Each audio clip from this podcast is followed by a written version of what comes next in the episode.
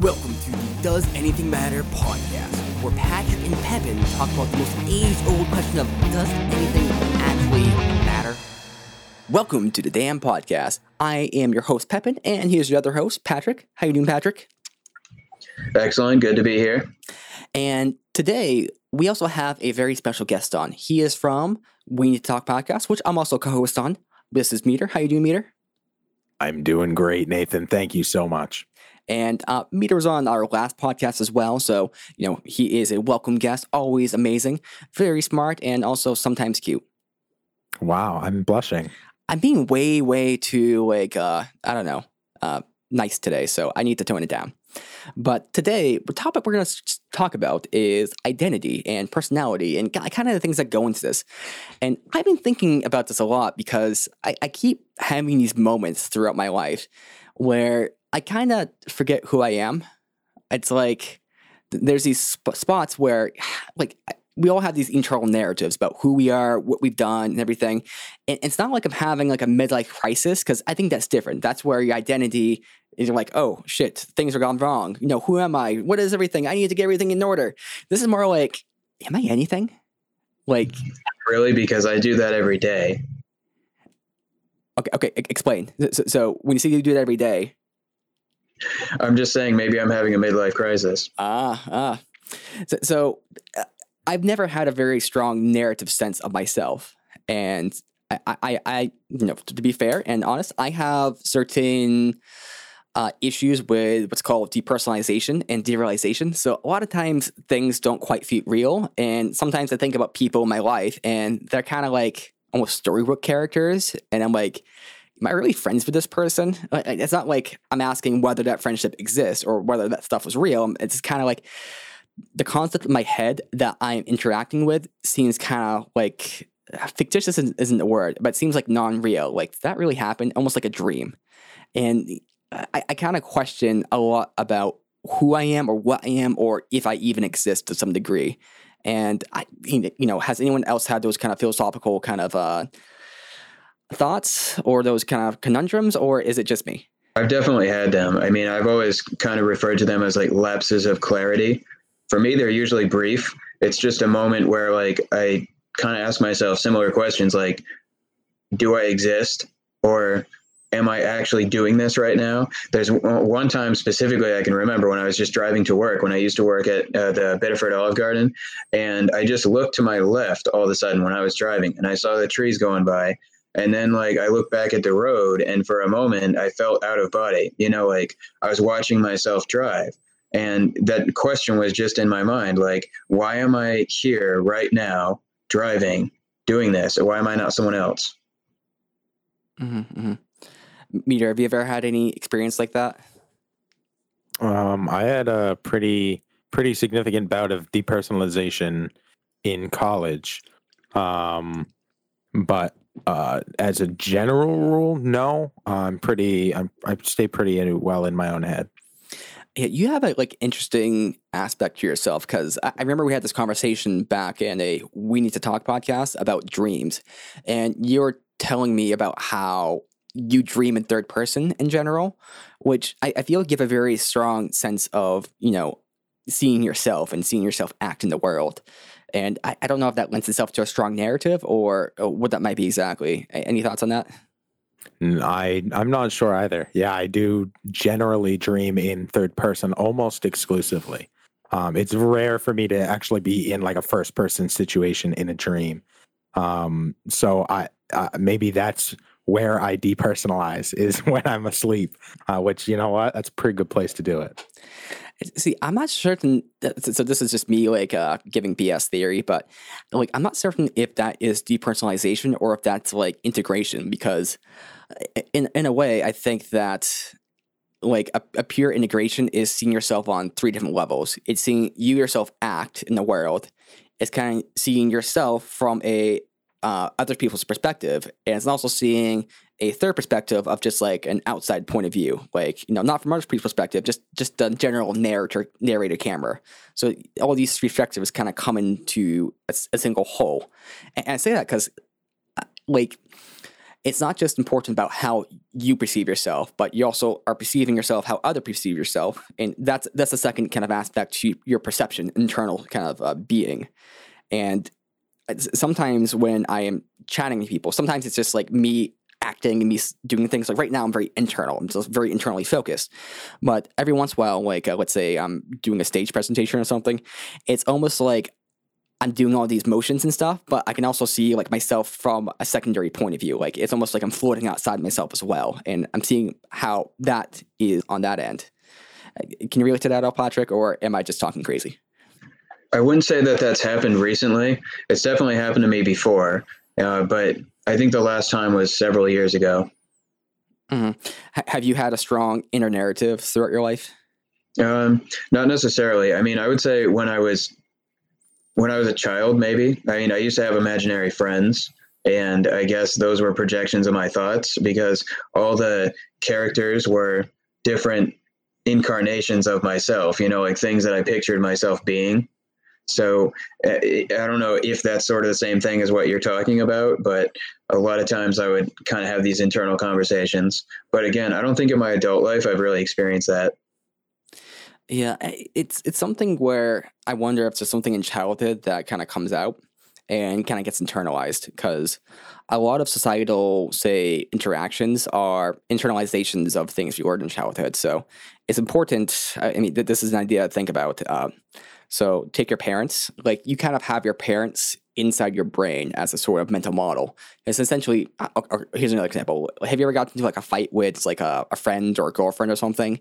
And then all that day you are kind of arguing with them in the back of your mind and you kind of know exactly what they're going to say. And so you just have this kind of conversation that happens.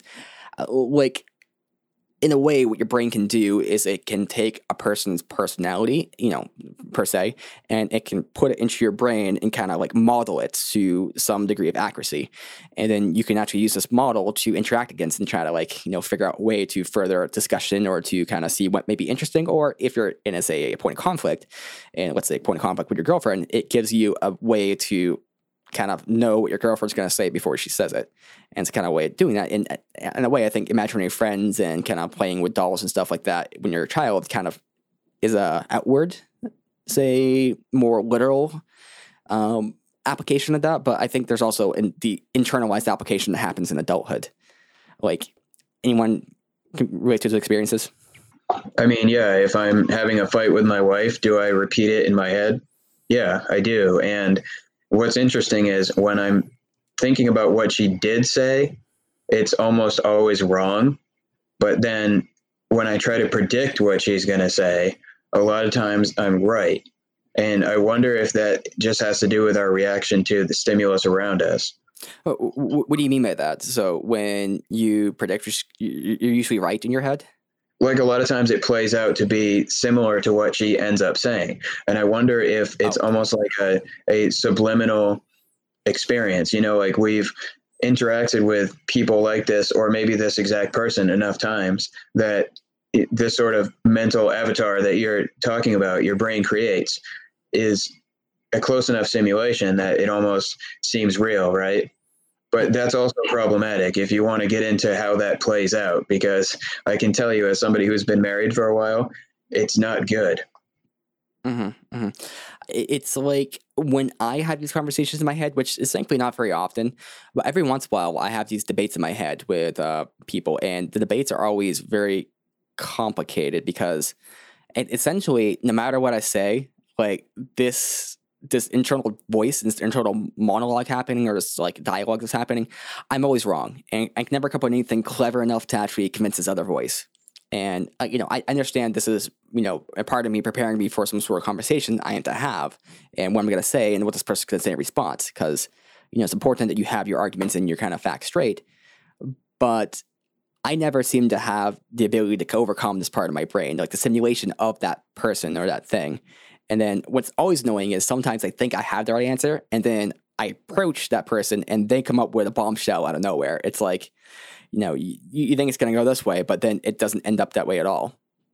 Or so, sometimes you so pre- over prepare and then you actually confront that person, and then ends up it was nothing. Like it, it was no big deal.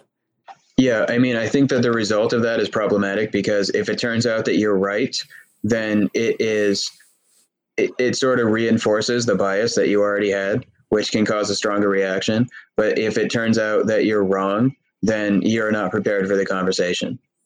Mm-hmm, mm-hmm. Meter, do you do a whole lot of preparation in your head for like say debates and that kind of stuff or argumentation, or is it just kind of like spur of the moment? Because I, I have a hard time figuring that out with you.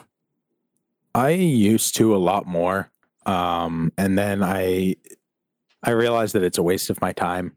Um, a lot for really really important conversations, specifically um, when I have to talk do like a yearly review at my job or something like that. Uh, I'll play those ones out with a few, two, three of the most likely scenarios. Um, but to get any further than that feels like um, it's it's just going to end up only. It's going to be more more trouble than it's worth. It's going to cause more negative than it could positive. Um, you know, I, I figured one of three things are going to happen, and if anything outside of that happens, the chances that I'm going to be able to prepare for it, they're all equally like one in a hundred thousand. Like, why plan for all of the one in a hundred thousands when I can plan for the three most likely and just leave it at that? Mm-hmm, mm-hmm. I agree with Meter. I think I only prepare for conversations when I anticipate that they have a very significant impact. In particular, really, you know, just if I need to talk to my wife about something really important, like, you know, where there's something wrong with our finances, uh, or if there's something that she's doing that is negatively affecting me, but I think it's going to be a fight, right? I'll prepare for that. Or in, in the same kind of situation, Meter was saying, like, if I'm talking to an employee and I have to do something that can affect their livelihood, you know, of course I'm going to prepare for that. But on the average, I wouldn't say I prepare. Hmm. hmm. I see. I, I I don't know. I'm very strange. So I prepare for like arguments and debates and fights. Like if I ever have to confront somebody, I really prepare for that. And then you know I I prepare for some job interviews and stuff like that. But for the most part, I'm just like scared of the cuff. Like I don't really think about what I'm saying. Like uh like right now, like I said, I'm not even kind of thinking about it. And it's kind of a weird aspect for myself because there's been certain times where I have had moments of clarity where it's like my thinking is in tune with like the observing the observational part of my brain like i feel like i'm one thing but typically what i tend to more observe is that like the thoughts and the things that are coming of my mouth are kind of outside myself in a way. It's like like I, I can identify like there's a point of generation where it's kind of being launched. And i have some ability to reject that or modify it to some degree but for the most part what i'm saying what i'm thinking what i'm doing is not really not really coming from me it's coming from somewhere else. It's almost like it, it, it's, a, it's a part that's internal to me but it's not a part really identified with myself a lot of times. It's almost like a speech generator so is all of this that you're saying is this is sort of leading to an identity discussion right? Like you're trying to figure is this uh, is this really you that's generating these thoughts? Or is there some type of like other force out there that is interacting with you and kind of shaping your thoughts and interacting with you? Kind of. Well because i have my own theories and ideas. And uh, like I, I when you say outside force i wouldn't say propose or suspect that there is a like an external consciousness outside my brain. I think everything's contained to the brain, but I also think that maybe the brain is segmented in a way where it's not like like it gives this illusion that there's a single consciousness, and it gives certain like abilities for control and feedback mechanisms and mechanisms, but it's not necessarily just like say. Uh, just a single entity acting. It's like there's maybe part of my brain that's generating dialogue and thoughts and ideas, and maybe it's amalgamating into this kind of conscious experiment. Maybe, maybe like I'm part of that conscious experiment experience, but maybe it's not just me. Maybe it's different parts of me, or maybe there's like multiple consciousness kind of interacting into it's like a, a unified consciousness, but maybe a unified consciousness goes not a stream. It like it sometimes it say uh, overlaps into a single thing, but sometimes it's just different things. Hi, my name is Ashley, and I'd like to tell you about my podcast. Hi, my name is Ashley, and I'm an introvert. I talk to family and friends, as well as coworkers, about what it feels like to be an introvert or an extrovert. We also talk about life issues and world issues and whatever hell else we have on our minds. You can listen any and everywhere you listen to podcasts. Thank you.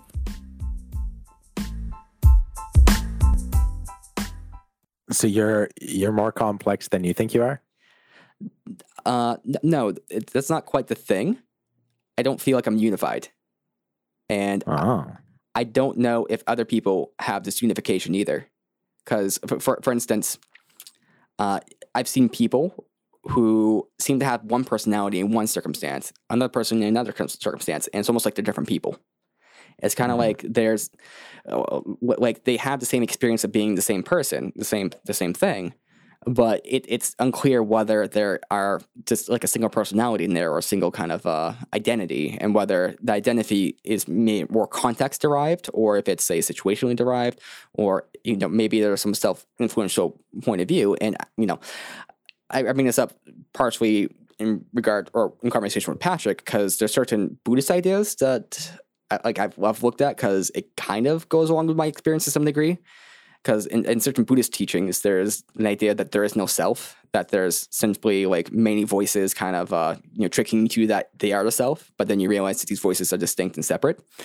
Uh, But I don't know if that's true or not, and I don't know if my I, I also done a lot of meditation too, so I, there's that to it as well.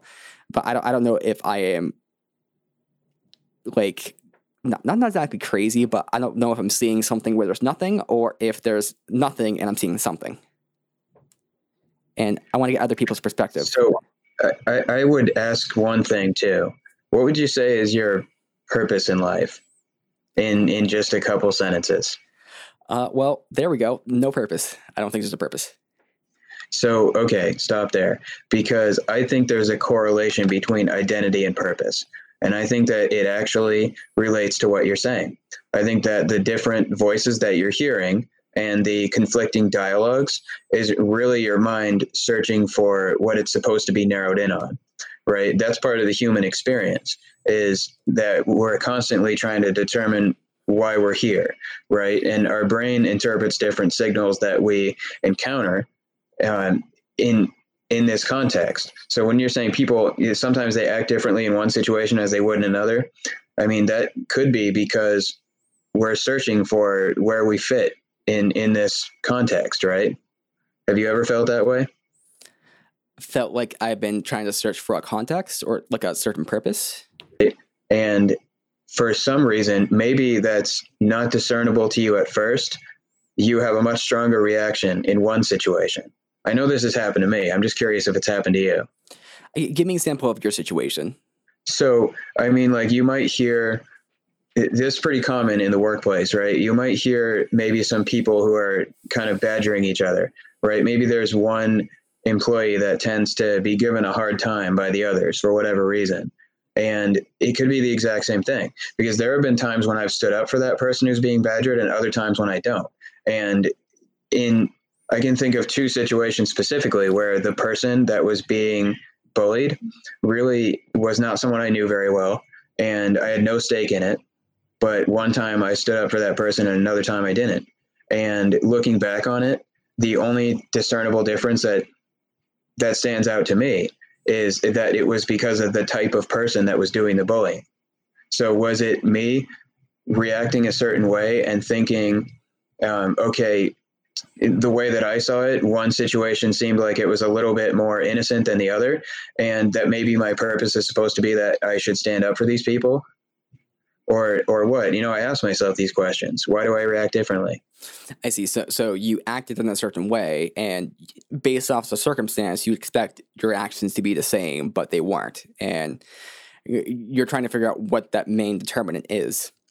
And I, I like, I kind of see that maybe not in that kind of scenario, but there's a lot of times where I act a certain way, and I kind of have an inkling of why I was doing it. So let's let's say for me, I'm in that same instance, I stand up for one person but not the other. Uh, I might do it because hey, I'm a little bit tired today. Uh, I'd rather just take it a little bit easier. I mean, just. I might come up with some sort of rationale like, oh, hey, you, you know, this this is not the right thing because this guy he's going to beat me up or something like that. Or you know, let's let this play out for today. And if it happens tomorrow, then I'll get stepped in. You know, I'll step in it. But I I, th- I think that more often than not, my my reasons are usually very stupid. Like, hey, like I'm tired. or uh, my foot kind of hurts. I really don't want to walk over there. That seems like too much work. Uh, oh, like not not good reasons, but yeah. Sometimes it, it could be that way for me, but I think also quite often I'm very aware of my trajectory, not necessarily the individual actions, but you know, like I go on these crusades every few months or so. I'm going to say, oh, well, you know, what I actually want to do with my life is this, right? And because I'm now on this crusade, I'm in this mindset, right? I might react differently to things around me because I'm I'm trying to process that in light of my current pursuit. I mean, uh, Meter, what about you? What, what's your experience? It's always interesting to me to uh, kind of along the same lines of like thinking out conversations beforehand, um, like thinking out situations beforehand, like what would I do in a situation? And, you know, I think most of us will have a feeling of, I think I would react this way. And then there's other situations where like I wouldn't know unless I was in the moment. But and ultimately, we never really know until we're in the moment because I think what you're saying is true. The both of you, uh, like where, what your frame of mind is in that moment, be it your foot hurts or you're on a specific crusade, can help determine what your action is in any moment. So every moment in and of itself, every decision becomes subjective. I don't think that there is a like uh, one way that any person would act in any in every situation. I think that it's going to depend on all of the factors involved, which are pretty near impossible to predict ahead of time. There's an interesting sort of priming that can happen. Uh, pr- priming being like you're exposed to something, and this makes you more, you say, uh, likely to act in a certain way. So, like, I, am not one to usually get myself involved in things, and maybe that's a good part of me. Maybe that's you know criticize.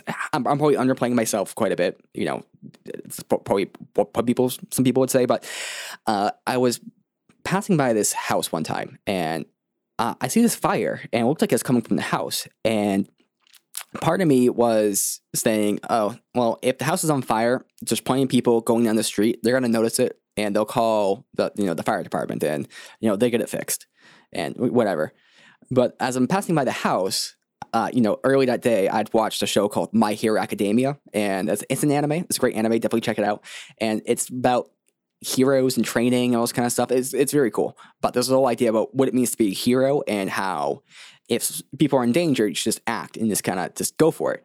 And so as I'm passing by this house, you know, which I think usually I would have just kept on going, I started thinking, that's not the right thing to do. And and ended up pulling around. And you know ends up that there's just like a a brush fire behind the house and everything was fine and everything. But you know i still kind of went behind. And in a way i don't think there would have been an impetus if i hadn't watched my hero that day. I may have not even noticed the fire but the fact that i you know that was in my mind it caused my behavior to be different. And eh, eh, I wanted to say that maybe there was some internal being to myself, but that was, I feel like that was completely circumstantial outside of myself. Maybe there's like an ecosystem in which that kind of stimulus interacts in and kind of can, what came to fruition in, but I don't, I can't really identify that action being an action I took myself. Okay, so essentially, what what you're kind of getting into now is that identity is a construct of environment. That it's not you're saying that your identity is malleable and that it changes depending on what stimuli is around you. Uh, is that a simple oversimplification or? It, it's a. I, I think it's a good way to get it across. I wouldn't say it's a pure construct because I think there's one way of saying it, which is that identity is simply a construct and you know everything is you know say socially defined, and I, I don't think that's true because I think that you know even if society has impact on your choices and decision, I think there's a part of you in your brain that which is you know say uh, capable in itself. So I think there's self-generative ability in that it's more of an interaction, and in any given circumstance, there's how much of this interaction is you or the environment. And I could probably say that some people, like I, I think meter personally, is probably more self-determined than environmentally determined to some degree, because uh, we, we have had certain conversations that made me, me to believe that. I, I I I don't know about myself because I feel like sometimes I might self isolate a little bit from people because I get affected by them too much. Like I feel like I'm less me if I get involved with other people if that makes any sense. I feel like the more I expose myself to an environment, the more the environment shapes me. So sometimes I try to retain myself or my sense of control over myself by, say, you know, having myself reflect inward as opposed to outward, or you know, being having light shine and kind of reflect in me. I, am not sure if that's making any sense, but yeah, yeah, I would say d- definitely social construct related, but also m- maybe a. I, I, I'm not saying that there isn't, say, personal identity, but I'm also saying how much does that personal identity matter, and what is that personal identity? So, I mean, the the concept of self is really kind of abstract, but if we have to try and make this a little conversation a little bit more concrete, I think one thing that I would probably ask about all this would be why is it important to understand the self? Right? What is the net gain for us to understand what self is? And I would start that discussion by saying that it correlates to happiness in some way and I'd be curious to know what you guys think about that. I'll pass that to Peter. Um, can you can you give me a better so, example? So how how does self identity relate to happiness? Um, I would say that a lot of what we do is based on that, right? Because, for example, my own self identity, I know that I'm introverted. I know that about myself. I also know that I tend to be deep thinking, romanticizing, which these are not always positive qualities, but because I know these things about myself, then I know that writing is something I can do that's going to help to enhance those traits. You know, those, those traits can be used positively when I'm writing. I also know that it makes me happy to do that, right? So it it helps me to not only progress my skills, but to sort of live a good life. I feel like um, Uh, identity is uh, uh, like as a part of life. So and life's entire like its entire thing is that it continues to change. So to say that anything is like part of who you are, I think is just setting yourself up to to like hold yourself in a position that may not always exist. I think that we evolve over time uh, when I was a kid, green was my favorite color. And then it became orange. And then it went back to green again. And like over time, I've I've gotten appreciation for other colors that I didn't have appreciation for before. And maybe that has to do with some memories that I have that blue has a certain tie to me for for certain memories that make me feel a certain way. So it makes me feel a certain way that it didn't make me feel before. Uh, and those are all really inconsequential things, how I feel about color but they can also have a lot of deeper meaning things because if I see somebody wearing that shirt, maybe it influences how I look at them. Um, and I can use it in the way that you're talking to. I know this thing about myself right now, and I can use it to influence how I feel right now. I can paint this room blue if blue makes me happy. And right now, that may be beneficial, but I don't think that.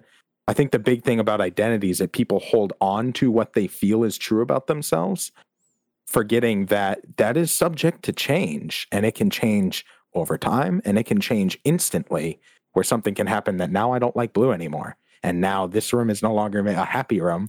Now this is a horror room. Um, so do I need to change my environment again to because my identity has changed? Something that I see of myself has changed. So in yeah, I'm I'm sorry. I was just going to say I totally agree because what you're saying is a Buddhist concept, and really, it's it it's the concept of impermanence and the concept of grasping. And so, grasping basically means that you are always wanting or desiring some certain thing, and the the want of that thing is what causes suffering. And so, by understanding that life changes and that things are impermanent, even the self being impermanent, is a way to actually bolster one's own happiness, which seems counterintuitive to when you first think about it, because you're essentially saying, I have no concrete identity, which at first seems alarming, but actually, in the long run, you're happier for it because you learn to appreciate the changes in yourself and in the environment around you, and understanding that everything's impermanent.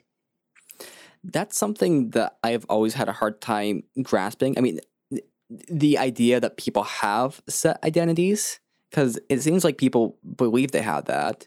Because like I, I hear you know say here, here's a stereotypical example. Like you know a guy might say he's into blondes or a girl might say he she only dates uh guys with goatees or something. And it's kind of like I I I, I okay Peter stop laughing. You have to pick something that you yourself have.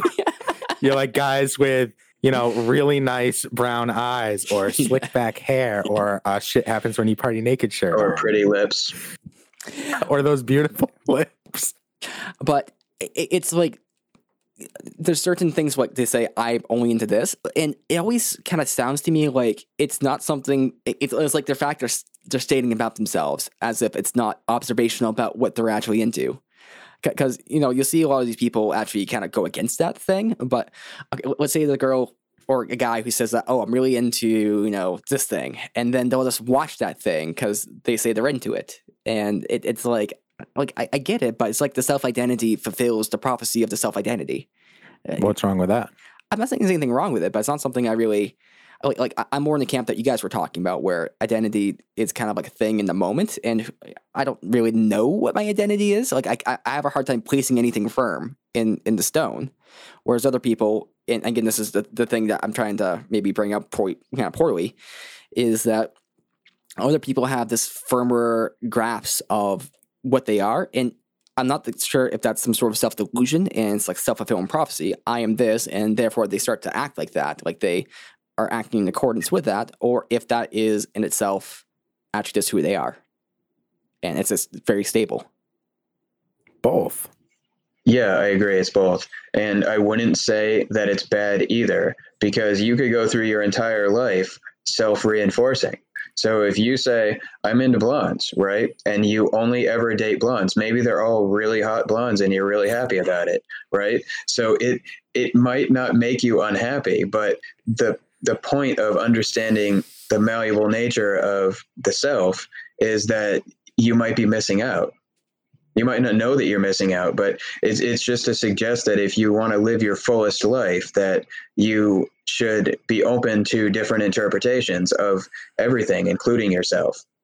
i think i think my self-identity is involving not liking fish because it, it tastes bad i that, Mhm. that's that's a, definitely self-reinforcing but you know i try fish and i'm like yeah this sucks so Mhm. is that really i think that's really who i am i just hate fish And that's fine. And someday there may be some fish that you try that you do like. And then you have to change your perspective of do I really hate fish or do I just hate those specific ones that I've had before? Or did I just hate the way that they were prepared that time? Or, you know, there's a lot of different things. I've had, uh, growing up, I had all these dishes that I didn't think I liked this certain type of food because there was a lot of cilantro used or a lot of lemon. And I didn't like cilantro or lemon. So I thought I didn't like those foods. And then I had those foods without that spice. And all of a sudden I liked those foods. So I think the the idea is that maybe what you think you don't like, you actually do like. You just don't like it in the context that you've been presented it.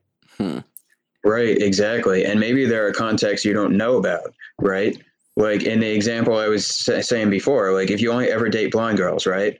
And it, maybe there was a brunette girl at some point that liked you, but it but nothing ever happened. And then she hated fish too, but you never knew it, right? Because you only ever dated blonde girls. The typical meet cute. You both hate fish. You're at the fish counter throwing out fish, and your hands, your fish touch. that would be an awesome thing to bond Like, over find- Find out later that she does everything in spreadsheets too. She has spread- right? spreadsheets You never met this woman because you're only into blondes. Oh man. Well, you know, you know. I so I think all this is trying to say is there's always more fish in a sea. Something like that. Now, okay, so, so I feel like we kind of shifted a little bit. Uh, just, I know, Meter, you don't have too much more time. Is that right? Um, no, I'm good. Okay. Uh, I want to get a little bit on the Buddhist perspective because you talked a little bit about impermanence, Patrick. Uh, what does that mean exactly? Well, it, it just means that nothing lasts forever. And it, it simply means that it, it will never be in the same context. So it, it might be that something is physically there for as long as you're aware of it, but it's never precisely the same. So if you go to the Grand Canyon for the first time, for example, the experience that you have seeing that the first time will never happen again. The next time that you go back to the Grand Canyon, you might still have a good experience and it might still be amazing, but it will never be the same as the first time you saw it. And this is true of marriage as well. And a lot of people will tell you this, you know, when you've been married a long time, things can get stale, you know, but you, you still love each other, but it's not the same as when you started dating because there was that romanticism about it. And you know everything was new and it was all an adventure. And there are still different types of adventures later in marriage but they're not the same. And so if you're always expecting a certain thing or again going back to what i was saying before grasping. You know if you're saying i want a certain thing for my marriage and what you want is unrealistic because it, it's you can't have that again right? Then you're going to be too focused on that to enjoy the new experiences that are good in different ways. It's it's kind of like a philosophical saying. It's one of the ancient philosophers that said that no man steps through the same river twice, and it's kind of the same thing where you know you might see a river that looks familiar, but it's not the same river as it once be- was before. And you know the water might be different as well. You know it might, might flow slightly differently, and in the same way, kind of memories like that, and also re-experiencing things. Because some things are actually better the second time you kind of like say go through them. So like you might go somewhere, it might be all right, but then you go a second time, and knowing what you know from the first time, it's actually much better. But there's also certain things that have that repetition and re- repetitive nature, where maybe some of the excitement from it, like a new relationship, is the fact that it's new, and when the novelty was, you know, wears off, it stops becoming as say en- en- enjoyable, and it's it's it's unclear what that says about identity, except in that may, maybe when we grasp onto things, we kind of want things to be different, although they're the same. It's it's kind of it's kind of unrealistic in ourselves. You know, it's a little bit unrealistic expectation. Maybe that expectation changes the way reality is. Is that the idea why you may not grasp anymore, or why you try not to grasp?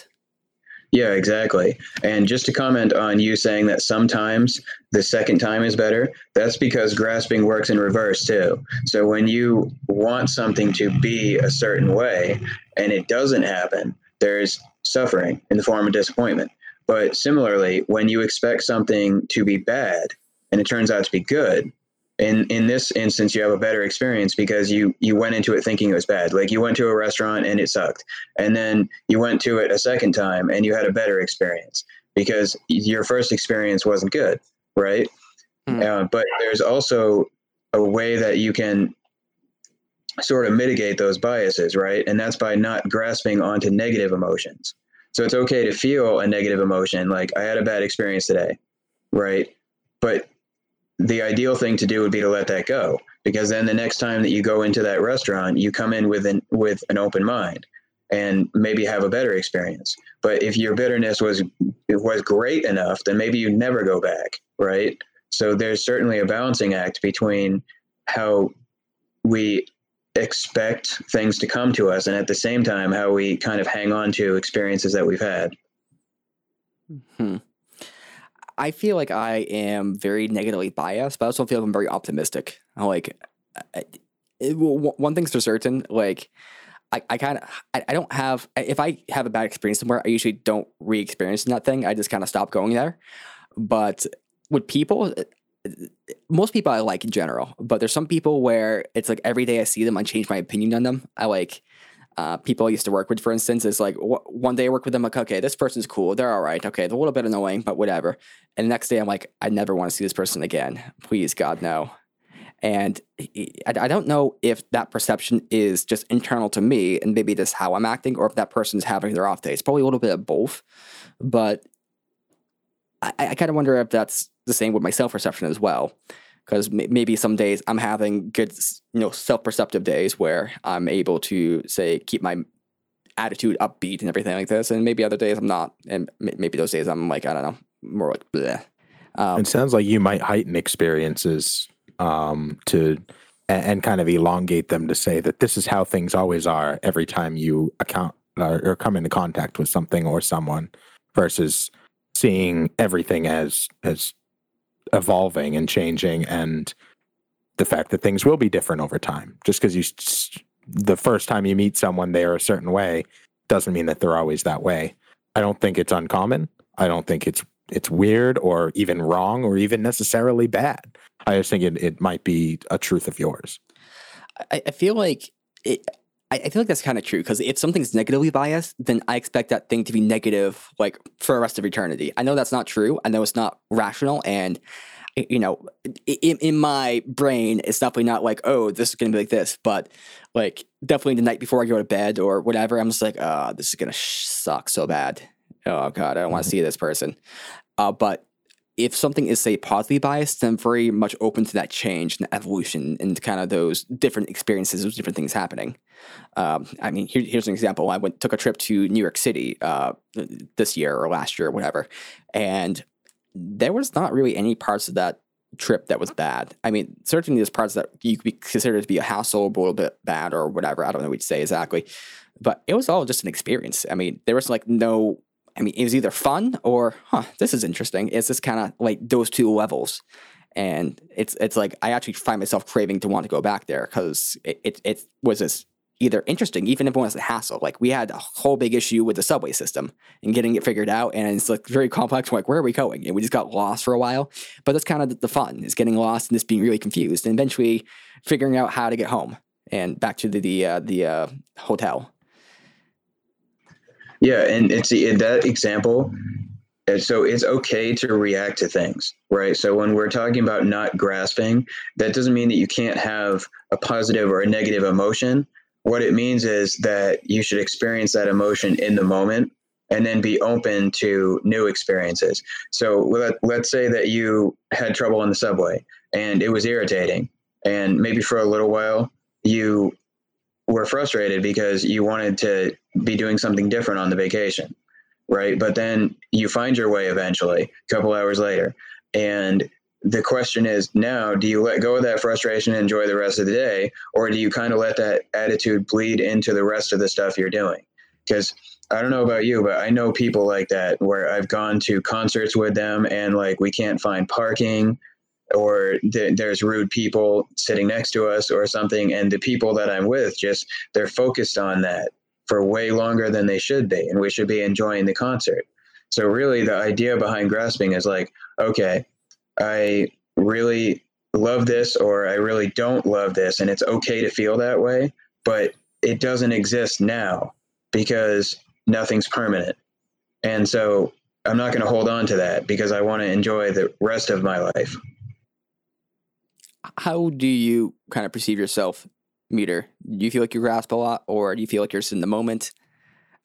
I, I try really hard not to uh, like anticipate um, to the best of my ability, but you know, I also uh, I I enjoy getting getting excited for something that's coming up. You know, on Thursday night, I'm anxious all day Friday during the day because I know Friday night I'm doing D and D that's uh, really really fun. I have a lot of fun with those people, um, and I we have not had a single session yet where it hasn't been fun.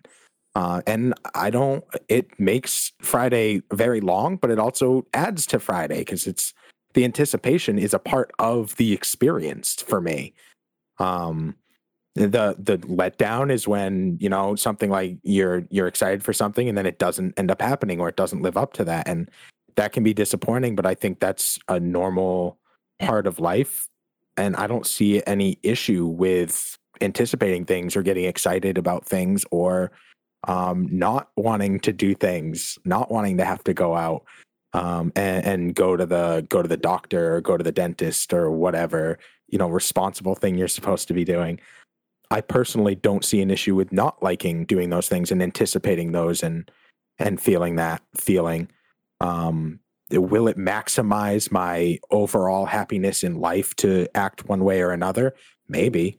But is that really the genuine human experience? I, I don't know. All I'm doing is just trying to live, uh, understand the emotions that are going on inside me and in any moment. I think that is really difficult in and of itself to like, what am I feeling right now? Because it's always so complicated. And if I can ever grasp onto that and actually understand this is what I'm feeling right now, and this is why I, I'm okay with that. That's really interesting. Uh, thanks for sharing. And I think that it's also worthy of note, while very pessimistic, another assertion of the Buddhist teachings is that all life is suffering. Actually, it's the first of the Four Noble Truths. Um, so when we talk about is it worth it to try and maximize our happiness, it's not clear if we'll ever actually do that. So will there always be some degree of grasping? Probably, you know, in, unless we became enlightened beings, but the, the chances are most of us aren't going to. So I happen to agree that it's it's not bad in small doses to have some things that you dislike and other things that you really look forward to. But I think that it's when we just take those emotions really to the extreme and we hang on to them for long periods of time that that's bad for us. And i can definitely speak from experience. Like i've gone through bouts of depression and a, a large component to those depressions have always been desire for change and a perception that something about myself has failed to bring about that change. You know like i might say i wish i was wealthier and that is harmless at first when I say that. It seems like, you know, I'm just saying if I was wealthy, I would spend more time on the beaches, you know, and it seems harmless, but over time, that sort of thinking seeps into who I am and it underlies everything I do. So, like, when somebody else gets promoted at work, that thought comes into my mind like, well, that person just got promoted and I'm still here. So, I'm not getting wealthier you know, and that is just not the way I should be looking at things. But because I have that sort of long term desire to have something I don't have, that it, it creates suffering. I don't think it has to, though. I think you can have goals and ambitions without it having to be a negative thing. I love having something that I'm striving towards, something that makes me feel like I'm moving forward towards something. Um, and then when I reach that goal, that's great. And to prevent emptiness afterwards, have more goals. I don't I don't personally see issue with setting goals and either reaching or not reaching them. I think the counter there would be that life is suffering, but you can fill that suffering with motivation, goals, and say a life purpose. Like like that can overcome the the internal kind of the state of uh, despairment that humanity is in. Like it's true what you're saying. Absolutely, it, it's okay to have goals. I think everybody should have them, but I think it depends on how how you frame it because having a goal is different than having an expectation. And the the assertion behind grasping is that you have an expectation of that happening. So you can have a goal of say I, I'm going to be wealthier, or I would I would like to get myself to a certain level of wealth, right? And to work towards that is productive and it can bring about fulfillment. But to say I expect to be wealthy by a certain age is a different claim because then let's say that I'm 35 and I'm not wealthy and that was what I said I was going to do then to some degree that causes me suffering because I see it as personal failure, maybe, or perhaps worse, I take an external locus of control and I say that it's impossible because of the circumstances I was born into. And then all of a sudden, I'm now in this world where things are hopeless for people like me. And so I think that you have to have goals, but you have to frame them as I'm going to achieve these through hard work and through, you know, personal perseverance. But I don't expect anything to come of it. I don't expect to be given anything. There's an interesting story I heard on a financial podcast. So this financial guy was a uh, financial consultant for a while, and he was talking about how one of his clients was super driven, like super motivated to, you know, retire at 60 with or 65 or whatever it might be with this huge asset, you know, pile and just to live off that for the rest of his life in super reliable comfort, you know, travel the world, do everything he wanted to do in retirement. And he had tons and tons of plans. And they all talked about those plans and planned it out to each and every detail. And he worked like 80 hours a week. He did not have any free time. He endured his family. You know, he, he just essentially was isolated.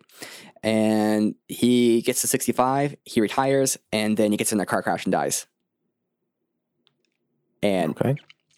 so he had that end in mind, which was to retire and live his life to the fullest. And to reach that end, he had his means, and the means made him miserable. He was not, I guess, a fun guy to be around. He was very driven and everything, but he did not get enjoyment from his job. Like his job sucked. He did not get enjoyment from his life. He didn't you know, spend time with his family.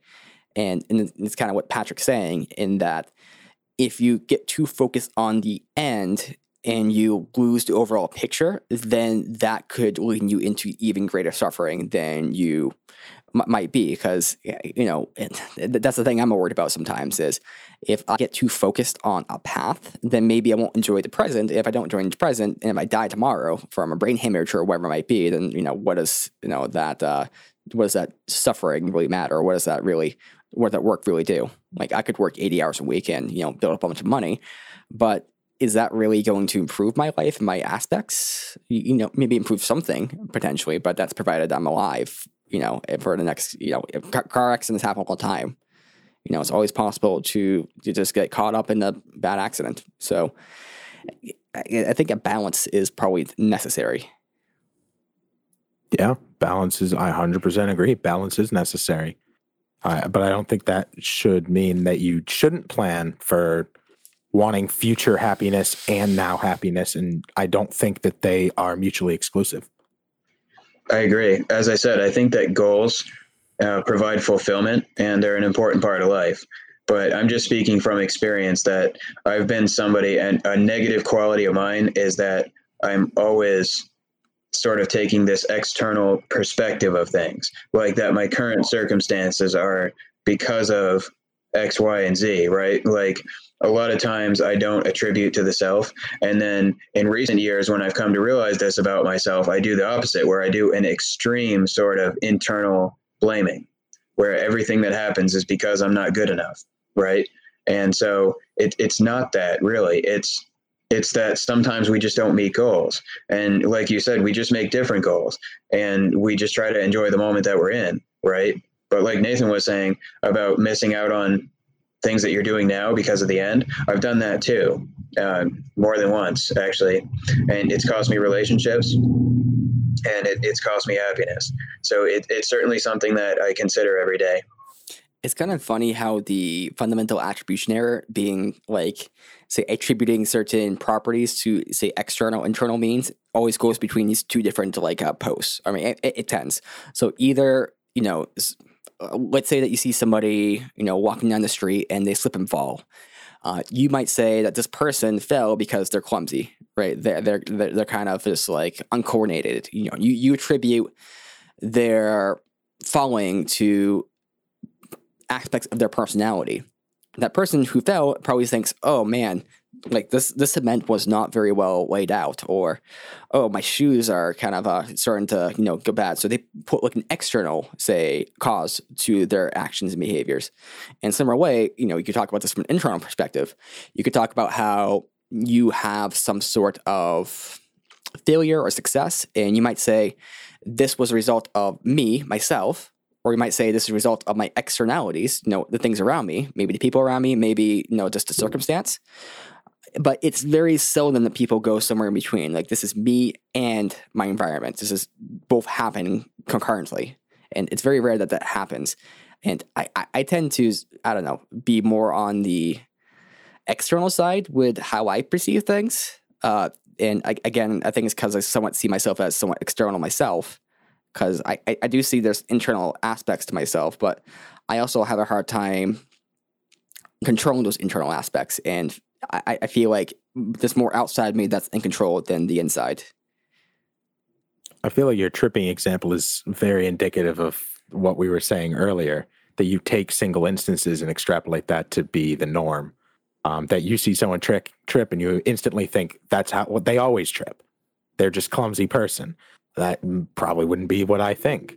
I would probably try and examine the entire situation and really understand why did this happen and come up with two or three possible reasons and then leave it at that. And then if I get more data, extrapolate further where you seem to take a single point of data and come to a conclusion based on that being a constant.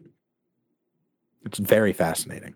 I have to think about that. Uh, though, just for uh, clarification, not that this needs to be said, but mm-hmm. when I tend to view people acting in any sort of way, I tend to view it from an external point of view, in that Mhm. uh, it, it's not that they're clumsy; it's that things external to them, their environment, is causing them to act in that way, and they might have capabilities.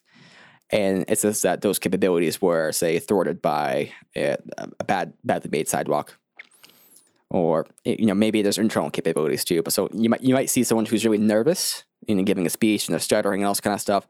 But you can see the person kind of fighting against that, and they're fighting against their body. The externality in that sense is the body, in the way that tripping over on their own kind of like nervous system. So, so I, I tend to view it more that view, and it's kind of how I view myself as well. And maybe the generalization is there, like you're saying, but but I just want to say it's in the opposite point of view, or opposite end like like I don't attribute things to the person themselves, more to the externalities of that person. Hmm. Yeah, I see what you're saying. I think that we've got a pretty good grasp of the the sort of spectrum of what makes up identity and how we perceive it in the world, right? And I, I just kind of want to make one comment that's somewhat unrelated, but it it draws me into this space. And I've observed it before, and it's that I'm not a religious person. Never have been. Wasn't raised that way. I don't. I, I tend to be more on the side of science.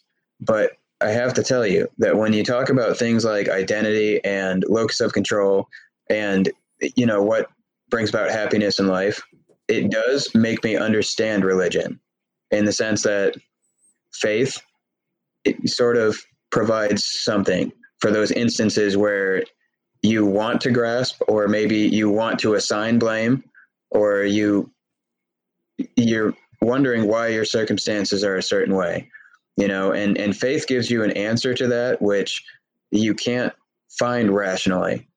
I mean look we've been discussing this for like an hour here and there's many different ways to look at it but ultimately whatever you say is going to be subjective right? So if if you assert to yourself that there's some sort of objective overlying reason behind all this you know that and it's faith based right?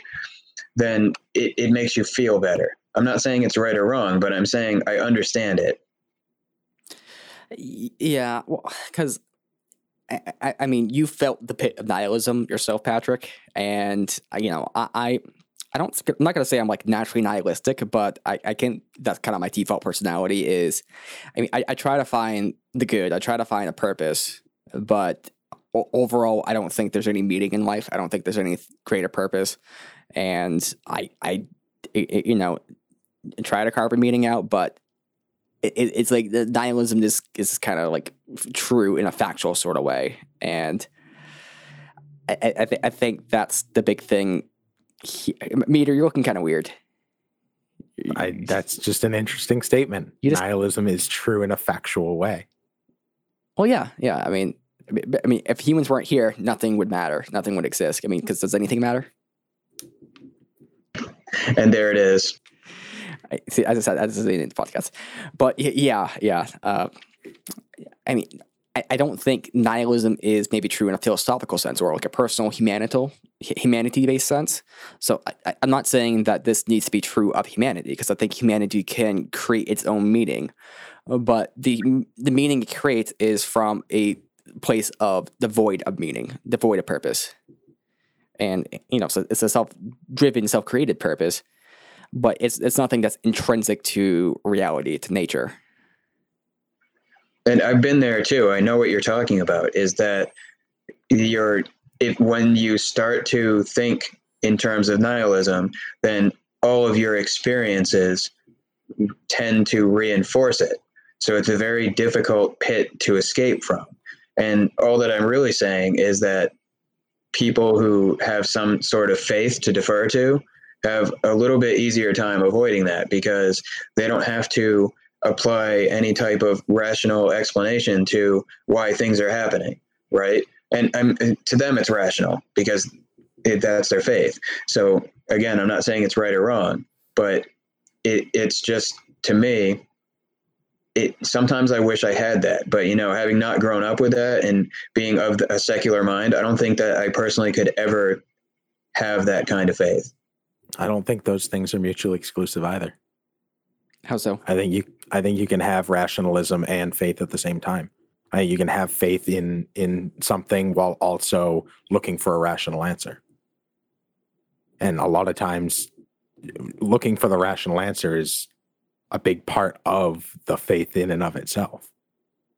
Well, you can be rational about certain things, and you can also have faith in events to play out a certain way. But when we're talking about the like grand scheme of the human journey and what it means and why we exist, right? If you just have general nihilism about the human race and you think that people are generally bad and that you have this external locus of control that there are many things I don't control that are going to happen to me no matter what I do, right? Being able to say something like, well, God has a plan and wherever I'm going, you know, it's where I'm meant to go. That's uh, there's something reassuring about that, but if if if I go through life 31 years, right, and I've never believed in God, I have a very hard time with just turning around and assigning that to anything that happens to me.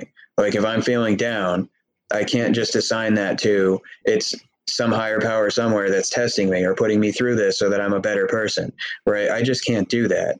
And so, do I have to have be negative? Do I have to have nihilism about it? No, I don't. But I just don't have that deference that people who have those beliefs have. I don't think faith is always reassuring. That's interesting. Why do you say that? Because you can still question why things happen to you, even if you think they're for the, your in your best interest.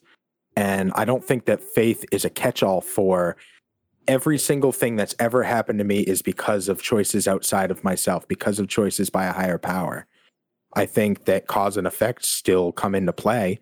That if I step on the end of a rake and it hits me in the face, it's because I stepped on the end of the rake. I didn't get hit in the face with a rake because God wanted me to get hit in the face with a rake. That was my action that did that. I think you can still have action while still believing that there is some sort of higher power um, that has influence on the world as a whole.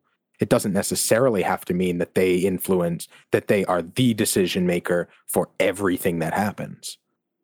They can be a heavy influencer or have a general idea. You build an aquarium, but you don't make the decisions that the fish make within the aquarium. Because you can change that aquarium anytime you want. You can take it away. You can make a new one. You can add more fish. You can take fish away. That aquarium still exists. The fish still can make their own decisions. And they can still have faith that I exist. That's a great point.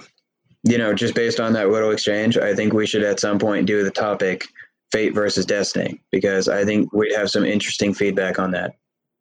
That sounds great it plays a lot into free will too, and it's kind of the idea with identity as well. Because is identity self-determined, or is it determined by environment? Is there some kind of interlap between the two there? And we've been going on for about an hour now, so uh, we'll probably bring this topic to close. Especially since I mean I am sweating very much because my AC's been off. Meter looks like he's been sweating, and Patrick's. Oh no, I'm just naturally greasy. Oh okay, okay, that makes sense. And and and and Patrick looks like he's actually in a nice cool room. No, actually, it's sweating hot in here as well. Okay, good, good. Because I, th- I think I might need to take a shower after this because this has been a very heartwarming philosophical discussion with our guest Meter, who is from the podcast We Need to Talk. Now, where's We Need to Talk found? Because I can't plug my own shit here. Of course you can. It's found wherever you get podcasts. And uh, what what did I buy? We need to talk dot show. That uh, sounds right. Yeah. Well, where we need to talk. Oh, no, I can't plug it. Yeah. We need to talk.com slash show. Uh, okay. I'll plug it. No, I think it's we need to talk dot show. That's, that's right. Cause yeah, that redirects to our podcast NH page where you can find our Google Play, Spotify, iTunes, YouTube, and Stitcher link. Of course, our Patreon, Twitter, which we pretty much don't use, Facebook, and our website, which directs you right back to the same page you're already on. And That's useless we do go live sometimes, so uh, it's once every couple weeks. Uh, we're gonna try to get more announcing that you know ahead of time. That way, people can you know plan for the live broadcast because you know we want you to be here. If you have any subjects that we should discuss, you know, let us know. Uh, that being us, damn, damn. Or we need to talk, or whatever podcast you might be listening to right now. Who knows? Maybe this is going to be another podcast called "We Did Talk." We, We talk a talked. Damn, we talked.